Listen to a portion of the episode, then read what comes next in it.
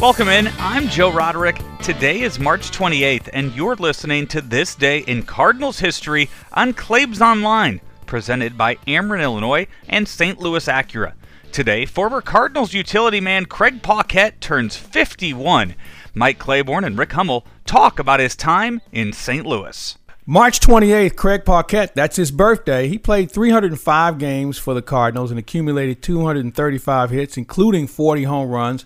He batted 267 and drove in 162 runs during his tour of duty in St. Louis. And one of the things that stands out for me, Rick, when you think about Craig Paquette, what a good utility man he was.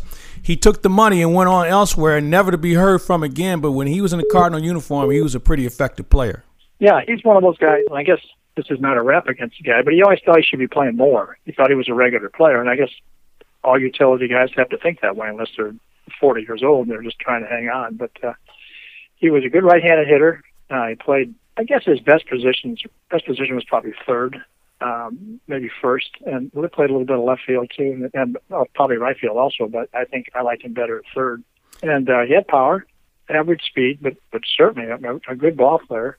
I think he thought he was going to be a regular player for somebody else, and he really wasn't. This day in Cardinals history is presented by Ameren, Illinois, and St. Louis Acura, serving the St. Louis area since 1986. We'll be back tomorrow with more great Redbird memories with This Day in Cardinals history. Be sure to check out all of the other great interviews and features at claibsonline.com and follow us on Spotify. I'm Joe Roderick.